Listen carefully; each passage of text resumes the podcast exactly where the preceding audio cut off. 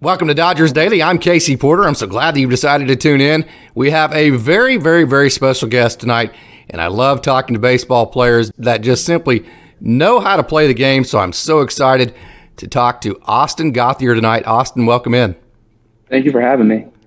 Okay, man, we're going to talk about your game and we're going to break all this down. And I know your game is not it's not predicated on the home run, that's for sure. But but man, how about how about your first home run as a professional, right? We're going to talk about that. It was a walk-off to give the Quakes an 11 to 10 win. I've got to know all about that experience. Yeah, that was I mean, that was a special moment. I guess you could say there's almost not another situation that you want to hit your first home run in, especially for a win. I mean, to get a win, a, a good team win. Um, but it was special, man. Um, adding off of that, there was a coach there that usually isn't there uh, Blake Gailen. I don't know if you've heard of him. Mm-hmm. Um, he used to be in the Dodgers organization. And we were talking about this came up weeks later after that situation happened. And um, he knew every pitch that happened that entire bat. It was kind of a long at bat. Yeah. He knew every single pitch, the takes, the foul balls. And that kind of struck me in a way of how the Dodgers run things. Like their bought, their coaches are bought in here and like they'll do whatever it takes to win. So I really found that that was my first realization of the Dodgers organization right there. Okay, so let's go back to your South County days there in okay. Virginia. Obviously, a great career there at, at, I believe they call it SoCo as the yeah. As the, uh, the short way of saying that. So, talk about your career there at South County. Yeah, so honestly, the journey started before South County. I grew up with those kids since Little League. I was with yeah. the probably a core six or seven of those guys, starting at 10, 11 years old. So just being able to go through that journey with them, starting at the big field and, and at South County, um, it was it was a good time at South County. We did we won a lot of games. I mean, not enough. I don't think we won a championship there, but just having those core group of guys there, and that's kind of where the foundation started, and where like I maybe thought there was a chance to play pro ball. That's kind of where it first like clicked a little bit. But yeah, like I said, just a great core of guys, and they will always be special in my in my heart. So yeah, no doubt. So you, you got recruited by several different schools, William and Mary being one of them. Obviously, very you know the educational, like I said, the educational aspect of it was very important to you. So what was the connection to Hofstra? How'd you how'd you end up there? So there was a kid. So I played in a travel ball organization called the Stars, and there was a pitcher I mean, I'm just going to name drop him. James Beasley. Um, he yeah. was he played in the same organization as I did, and he was the first to go there. So he was there a couple years before me, and you know, I had those schools. They were very interested. It was just wasn't the right fit, I guess you could say. Sure, sure. And so uh, we had a scout come down from Hofstra to watch me play for a weekend, and it happened on a Sunday right when the tournament ended, and they offered me right on the spot, and I was just like I took some time. We took some time and really looked at who was like on the roster. When would I like be able to step on the field and get that playing time? And honestly, it was the right it was the right fit for me. Um, I was fortunate enough to get playing time as a freshman. So, and you don't hear about that much, but yeah. it was awesome. I mean, it was a great experience. I loved. I hated it at first. I didn't like Hofstra at first, yeah. but um, logically, it was the right reason to stay there, and I'm so glad I did. Okay, I want to back. I've I talked about how excited I am because you know you're my kind of player, tough, gritty, hard nosed. In high school, okay, you started 83 consecutive games at at South County, okay, and then at Hofstra you started 144 out of 145 games. So obviously, being hard nosed, tough, gritty, and being in the lineup is important to you. So talk about you know, just how important it is to you to be in the lineup every day and why that is for you. Yeah, I would. I, I mean, I would. I have to say it's a reflection of the people that are close to me in my life. Um, growing up in military parents, I mean, you learn about work ethic, discipline, and without those two things, I mean, who are you as a player or a person? And if you don't have either of those things, where are you going? And there's no place I'd rather be. You know, I mean, I want to be on the field all nine innings, throughout the season as long as I can with being healthy.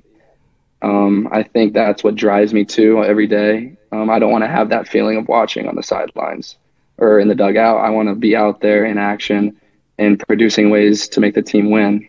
So, yeah, no doubt. I've got, I've got a cool quote, and, and I'll wait till I release the article that I'm going to write on you after this interview. But a, a, cool quote from your hitting coach, Derek Great Lakes, who also went to Hofstra, and then John Rooney, left handed pitcher for the Tulsa Drillers last year. He went to Hofstra as well. So, did you guys kind of trade some stories there? Oh yeah, we he actually played for the same coach I did. Okay, very uh, good. Yes, yeah. John Russo. So yeah, we shared some stories back and forth. It was on. It was honestly nice having him there, just so we could like almost build that connection, especially when you're going up, changing environments. It was just nice to talk about those old times with somebody. Yeah, no doubt, and I'm sure that you know that that baseball is such a web of it makes the world such a small place because it's like you're oh. from here and you're from there and from everywhere, and then all of a sudden you have all these links and connections, and it just makes everything seem smaller. But okay, another cool moment. You got to hit you, you hit over 400 in 2020, which that wasn't that was cool, but not cool in the sense that you had to shut the season down after 14 games. I'm sure that was frustrating, but you got to play in a summer league that summer after your 2020 season. You got to play with your brother, oh yeah, for your dad, and win the championship, didn't you?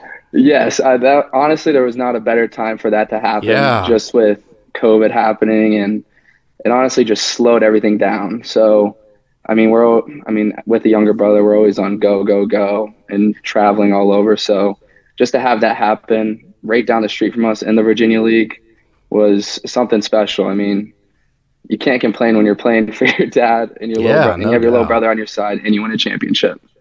So it was pretty cool. Okay, so you have the great career there at Hofstra, and although you hit over 400 the year of 2020, you still don't get drafted, which I know how competitive you are. Just I don't know you very well. It's the first time I ever talked to you, but just watching you play, talking to your coaches. Like I said, I got a quote from Dylan. I think that you like whenever you see it. So take us to the range of emotions of being disappointed about not getting drafted, from that going to being excited, signing with the Dodgers, and how all that happened you know, that was a roller coaster of a day. Yeah. I'll tell you that. Um, you know, starting off, I mean, usually people hear before the draft when they're getting taken. I believe that's what I found out after. I had, I had no idea how it all worked. Yeah. Um, but yeah, I mean, it was tough. I was watching the draft. I remember where I was. I was in my basement just watching the draft, just seeing it go on. It was like the 18th and the 19th and 20th came around, and I didn't hear my name call. And um, I think anybody in that situation it would feel like a gut punch almost because yeah. you just you want that one chance. And i mean it could have been probably 30 minutes to an hour after the draft ended i get a call from will rhymes the uh, farm director. He's like hey man you know like we were watching your whole draft but you know you know how these things are but we're we have a free agent deal for you. Like would you like to take it? And i was like oh my goodness, where yeah. did that happen? where do I sign? yeah, it's like where do I? Okay, I actually I had I was like I gotta talk to my parents real quick, like because I was signed to go to Maryland for my fifth year. Um, are you and, and Bubba pretty close? Bubba, uh, we started to right when he got out, yeah. right when he got out here, so yeah. we hit it off right away. But yeah, yeah, it was probably that night. I was just like, yeah, uh, I'll sign right now. and then I think the next week they flew us out here and we just got to work. Okay, let's talk about the type of offensive game. And I, I, have fallen in love with the way that you play offense. You use what I call the big part of the field. You love hitting the ball to the middle of the field. And as a matter of fact, I don't know if you even know this, but your oppo percentage as a professional so far is higher than your pull percentage, which to me is just amazing. You hit about twice as many ground balls as you do fly balls. I've got to know who taught you how to hit because I just love your approach as a hitter. Your on base percentages are always over 400. It's 439 so far as a professional. You hit the ball up the middle, you hit the ball the other way. You're based on putting the ball in play. You're a tough out every time you get out. So I got to know how you learned how to hit, who taught you how to hit, and tell me all about that. I would have to give my man Coach Wes a shout out. He's okay. actually at Wake Forest now. He was at Hofstra. He was a hitting coach at Hofstra when I was there, but now he's at Wake Forest. Um, he, I owe a lot to him and how he taught me to be in the box and how to almost pick apart the pitcher and how I can win against that guy and dominate him. Because there's things sometimes the pitchers are telling you that they're going to throw you. And it's just, are you willing to look close enough? And I mean, that's just the approach part and just other ways you can win. But yeah, he taught me so much, man. I could go down a, a rabbit hole just talking about it. But he, I mean, he, we talked about, okay, what are your strengths? What are your weaknesses? Yeah. Let's work on your weaknesses in the off season. We'll start tweaking that. But let's focus on your strengths when it gets to the season. Uh, we're gonna we're gonna pick an approach. If you're feeling this type of way today, let's think this way. You know, it's kind of just a a chess game, as you will. Yeah. But he was big on approach and just driving the ball to the gaps. But we're also going to swing at our pitch, if that makes sense. Um, yeah, no we're doubt. Not gonna, we're not going to give that pitcher any chance to make us look. You're going to get fooled, but we're not going to give him a chance to even think that he could. Yeah. So it's just being very selective, I guess, in a shorter term. Just be selective and do damage on your pitch. Yeah, you know that you sound, you know, and talking about a professional, the reason why your game has translated so well from college to professional, you know, the first thing that you really have to learn as a professional is swing decisions. If you don't swing at the right pitches in professional baseball, you are not going to hit the ball. And then whenever you do get your pitch, you can't miss it, right? exactly, exactly. And those are the ones you want to do damage on.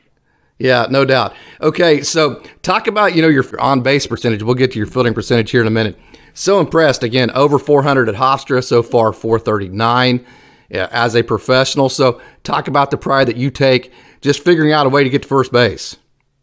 Yeah, I mean that's I think that's a part of the game where I think that's one of my strengths. Um, but it's really kind of just studying the pitcher. We'll go back to that. Just studying the pitcher.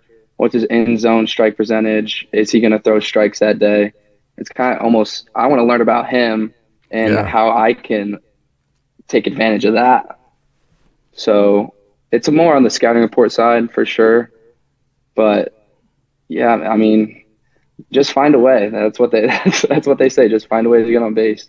This is a great teaching moment because we always tell kids, "Hey, man, you got to pay attention when you're on deck. You got to pay attention when you're yeah. in the dugout, and you got to figure all these things out before you get up to home plate, right?"